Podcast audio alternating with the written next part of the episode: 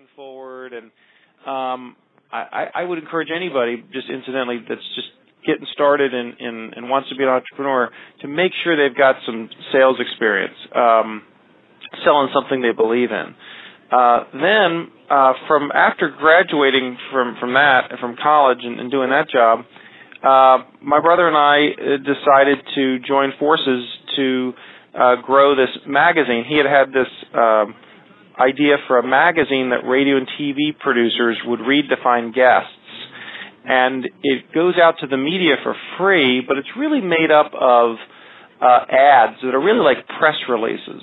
We have a photo of the the the person doing the interviews. We have a headline. We have a whole uh, copy about them, and that became really great experience because we then had to learn to you know constantly just write different really press releases or ad copy, if you will, for the uh, the spokespeople, and we and uh, we found out which kind of headlines worked and which kind didn't, and what kind of copy worked with the media and, and what kind didn't. And it was really exciting because we've had right from that, uh, you know, we've had people just in the magazine just for running, you know, for a few hundred dollars a month, uh, getting on shows like Oprah and getting on Good Morning America and getting on radio stations all around uh, the country.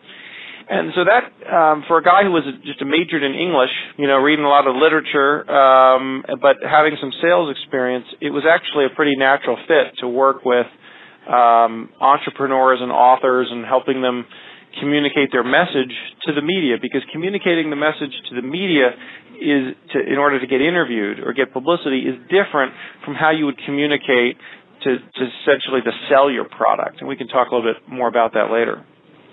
And do you have any? Uh, I mean, were you always a, a, a, big dreamer, Steve? Did you always have high ideals, even kind of looking back to when, when you were a kid growing up? Were you always going to be a, a big name entrepreneur and make lots of money and be successful, or or did that kind of happen a bit later on?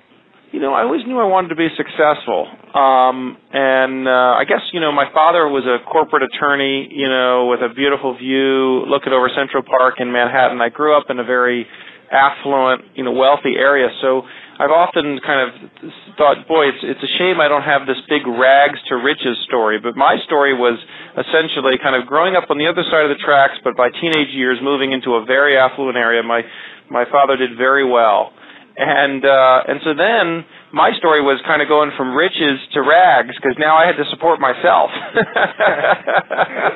I like it. I like it. We don't get many of those, Steve. So you know, and so and and and the thing is that has its own little uh um thing because you then feel like, well, geez, you know, am I going to do as well as my father? Am I going to do as well as the expectations that I had? And um you know, you're used to a lot, and are you willing? And I think that's part of, but but part of me really the the ruggedness of going out and choosing, I chose rather than being like a lifeguard in the summer, I said, you know, I want the experience of running my own business. I want something that's difficult. And to go door to door, work in straight commission, 80 hours a week in the summer, it was so far, it was not what my friends were doing. You know, they were getting a job at their dad's company or through a contact. And I just liked the absolute kind of independence of, can I make it on my own? And then, so when I graduated, I had a lot of confidence that, you know, hey, if I can, if I can go around with a sample case door to door and create money by talking to people, I could do anything.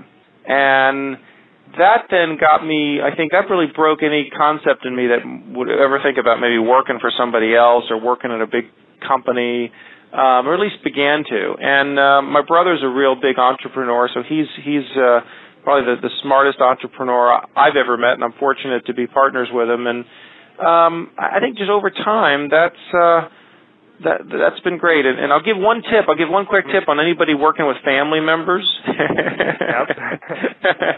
uh, be very careful. a lot of people are, are amazed that you know two brothers can work together.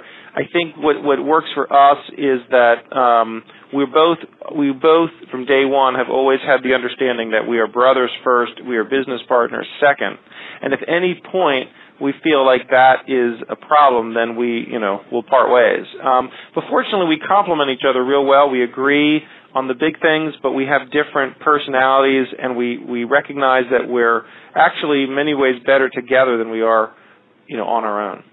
Um, I mean, there are loads of, I would say, successful PR people out there.